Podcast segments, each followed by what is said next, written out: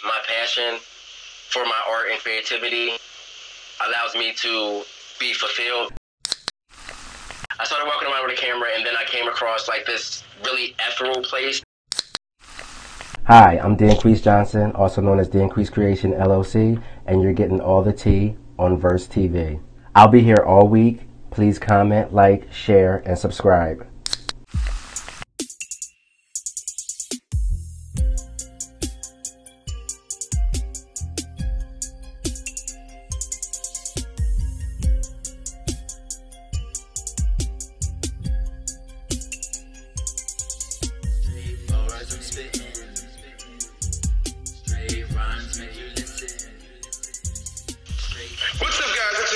Music here. If you hear my voice, you know what that means. It's time for All the Tea with Verse TV, here, right now.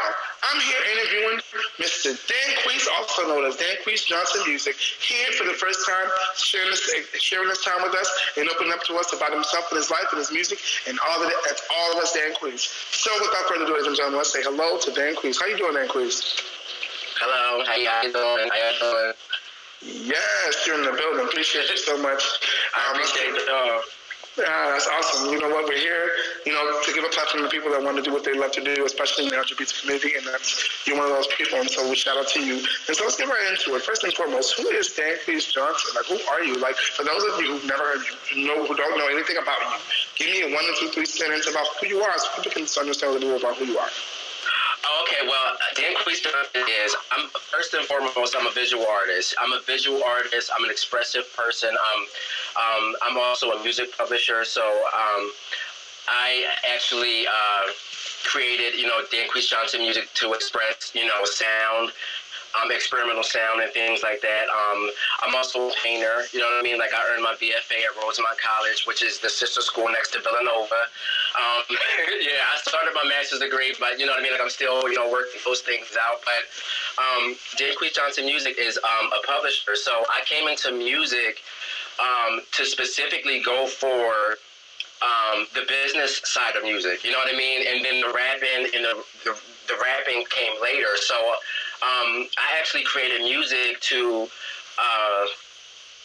reach out to businesses, to platforms like yourself, like Verse T, you know what I mean? Like, so you, if you need music that is already licensed and clear, you know what I mean? If you're working on a feature-length film, if you're a corporate manager and, you know, for video corporate presentations and stuff like that, you have to pay royalties to, you know, the people who are creating the music. So that's who I am. So I started off as a music publisher, specifically, to be specific, yeah.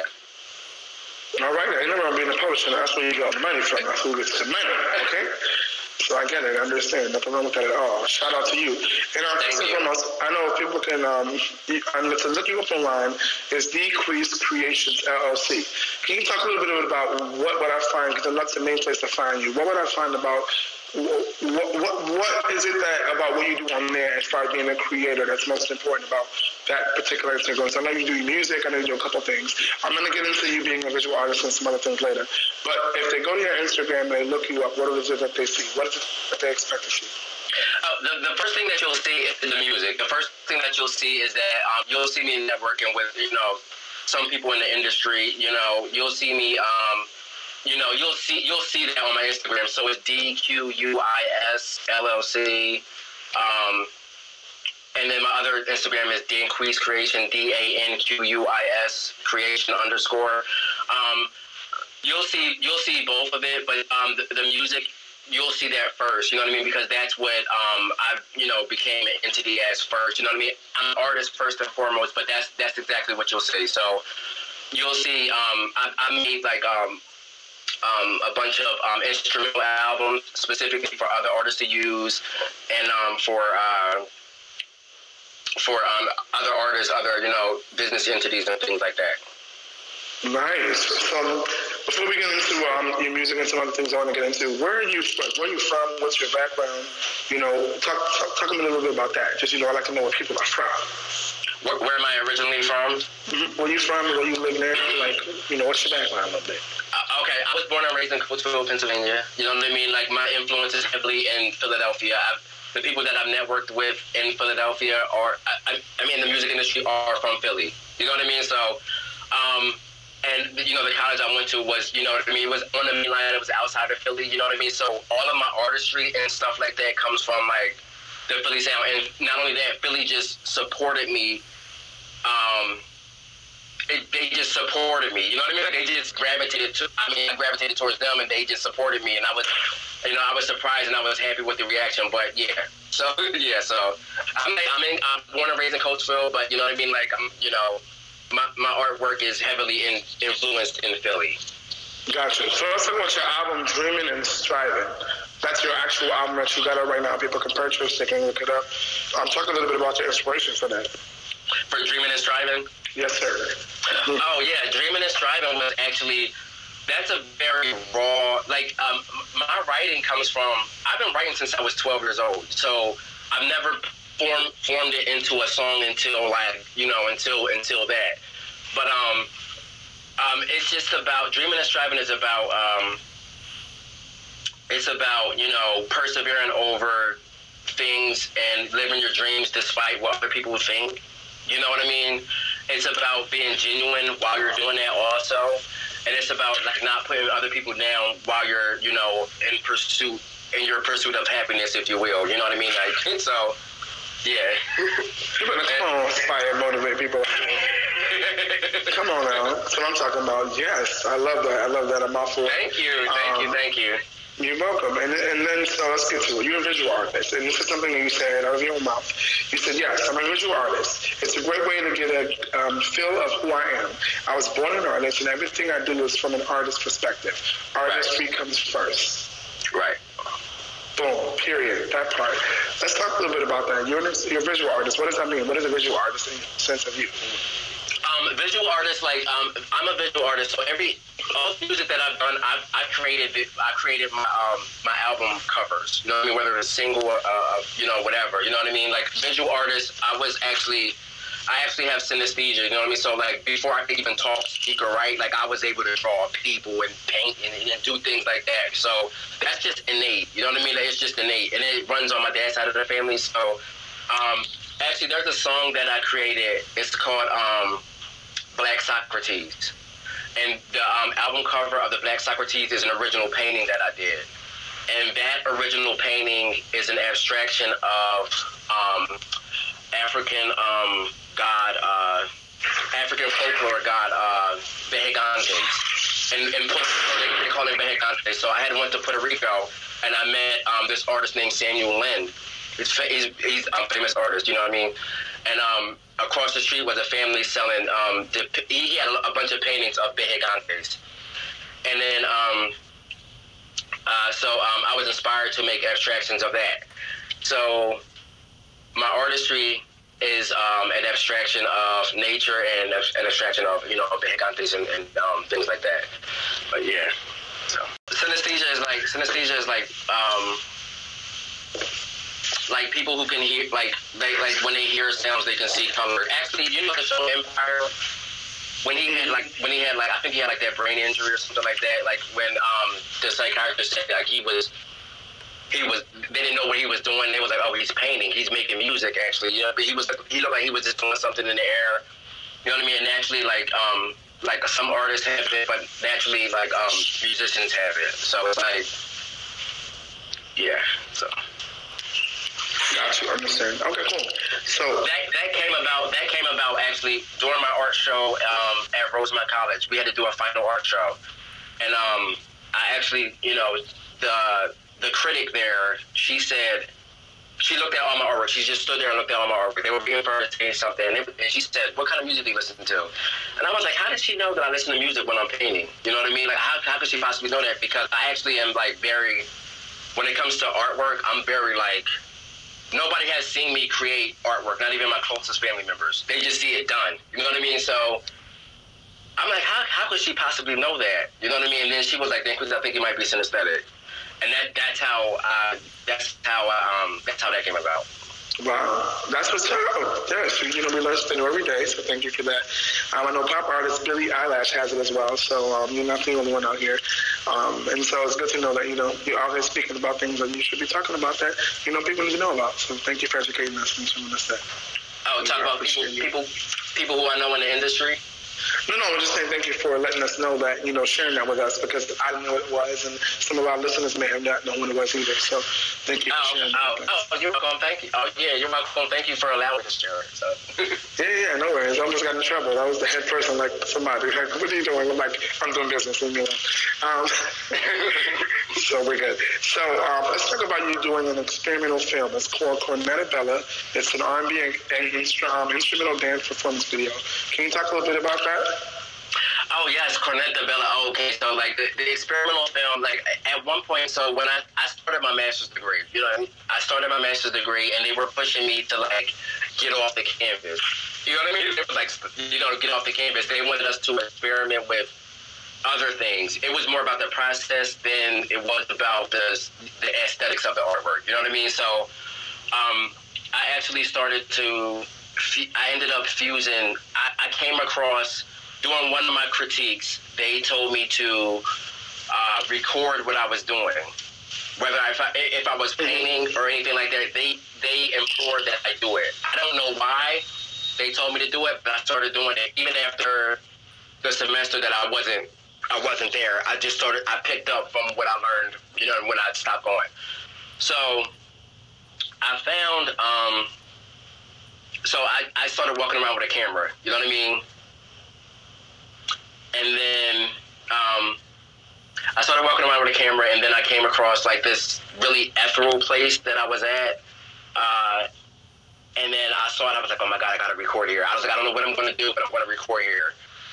So I played some music that I played that I was working on, and then I just started like dancing to it. You know what I mean? Like my mom is an interpretive dancer, and like so I grew up dancing, but she never like really like pursued her dream as a dancer. I saw you doing your thing. I saw you. Yeah, I mean I like to dance. I do like to dance, but. So I was like, you know what, I'm just going to, you know, put the camera here. I'm going to go into the water because it looks ethereal, and the way the light was shining, I was just like, you know, I got to do something here. And I did it, and then I started editing out, and I was like, oh, my God. I was like, I really like this. Like, and I was surprised at the reaction, too, that I got from it, too. I was surprised at myself, and I was surprised at the reaction, so. Nice. Clearly, you've been getting these reactions and you're still doing it, so that means a lot. Keep doing it. Clearly, it's, you know, it's making waves, literally. So before we switch over to our the rest of our Alti interview, which is the most important part, you know, this was all of the fun part of our interview. I just want to, you know, where does your inspiration come from? And, you know, but had this something like being a kid, I know, being someone who's creative and being a kid, I know, it's something that you see as a kid, like, I want to do this, I want to do that, and you just want to be creative. Your inspiration, where does it come from? Because you do a couple of different things, and, you know, to focus on one thing is a lot. So to be able to do all these different things, where does your inspiration come from? My inspiration comes from my mother. My mother comes from my dad's side of the family, who's just, like, my great-great-grandmom, she used to actually build, she was a sculptor, so she would make sculptures out of like bones and things like that. And my dad and his siblings, they're all singers, they're all fishermen. So like I grew up in nature, I grew up around singers. I'm not a singer, you know what I mean? But I took the visual art aspect of it, you know what I mean? And then my mom was just so expressive. She was an interpretive dancer. She didn't do it professionally, but it's like it was encouraged for us. Like, you know what I mean? We were there. Like, I mean, I could sit and play video games and watch TV and stuff like that, but if I wasn't expressing myself, it just didn't seem right. You know what I mean? Like, so. I totally get it. Yeah, you relate, right? Yeah, I totally get it. Yeah, I totally get it. So it's like sometimes when there's things inside of you want to do, you have to get it out. And if you don't get it out, you feel like, I'm going crazy. So I totally get it, especially when it's yeah, I totally get it. If I don't get it out, I'm miserable. You know what I mean? Like, I totally get it, yeah. If you're a creative person and you have that process, you totally get it. So, let's move along a little bit to our last part of our interview. So, first question about all the key questions is this. If you had all the money or power necessary, what would you do or to change I mean, what would you do or change that you feel will be beneficial to the LGBT community? So let me say it one more time, just in case my little list got a little trippy. If you had all the money and power necessary, what would you do to change that you feel will be the most beneficial for the LGBT community? What would be the most beneficial would be to create homes and buildings for homeless LGBTQ people, especially Black and Latino ones of color. So I would do that. Like, there would be, like, if I had the money and the power, I would put all my money into it. You know what I mean? Like, because the amount of problems that happen after that are astronomical, and they don't need to happen. You know what I mean? So, and not only that, the amount of violence that happens, especially to our trans brothers and sisters and stuff like that, probably wouldn't happen if they had somewhere safe to go. So that's what I would do. And I hope to achieve that, you know. Well, you keep striving for it, because that would definitely make change in the world, and that's definitely what we need. So keep that up. Keep that mentality in mind. The Bible says, speak things as not as they are. So put it out there so that we can make it happen. Amen? Yes. Question number 2 is this, starting with a quote. Ask not where I live, or what I like to eat, or how I comb my hair, but ask me, what am I living for? In detail, ask me what I think is keeping me from living fully for the thing I want to live for. And that's by Thomas Merton. But this is the actual question. What is your goal in life? What is slowing you from achieving? Well, first of all, before we get there, what is your goal in life? Let's just start with that. My goal in life, honestly, has always been to be a vessel to other people. I feel like I am lucky because my passion for my art and creativity allows me to be fulfilled, but it helps other people. So that's my goal in life. I mean, it's a never-ending goal. So it's like it's never going to stop. You know what I mean? Like, I feel like I have to keep doing it. It's God's work. It's bigger than me. So. Amen to that. I'm with you on that. I'm in the same way. I'm on the same path. So I agree with you on that. Come on, I love that answer. So now the second part to that, part B, is this. What is slowing you from achieving that goal? I'm sorry, say that again. What is slowing you from achieving that goal? Oh, what is slowing me from achieving that goal? I don't know if it's being slowed down, but I think that because it's a never-ending process, that I always feel like I could be doing more.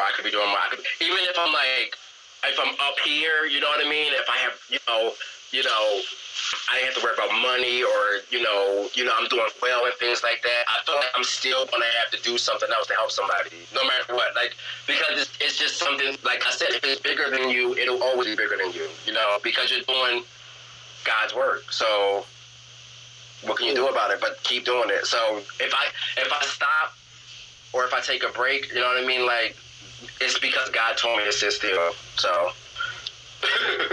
Amen to that. You're about to let me take up our offering now, because you're preaching now. You're about to let me have to take up our offering and, you know, get a couple dollars. We have to put this on live and go again, because, you know, you're preaching right now. You know, thank you for that. I'm so sure we need it. So thank you.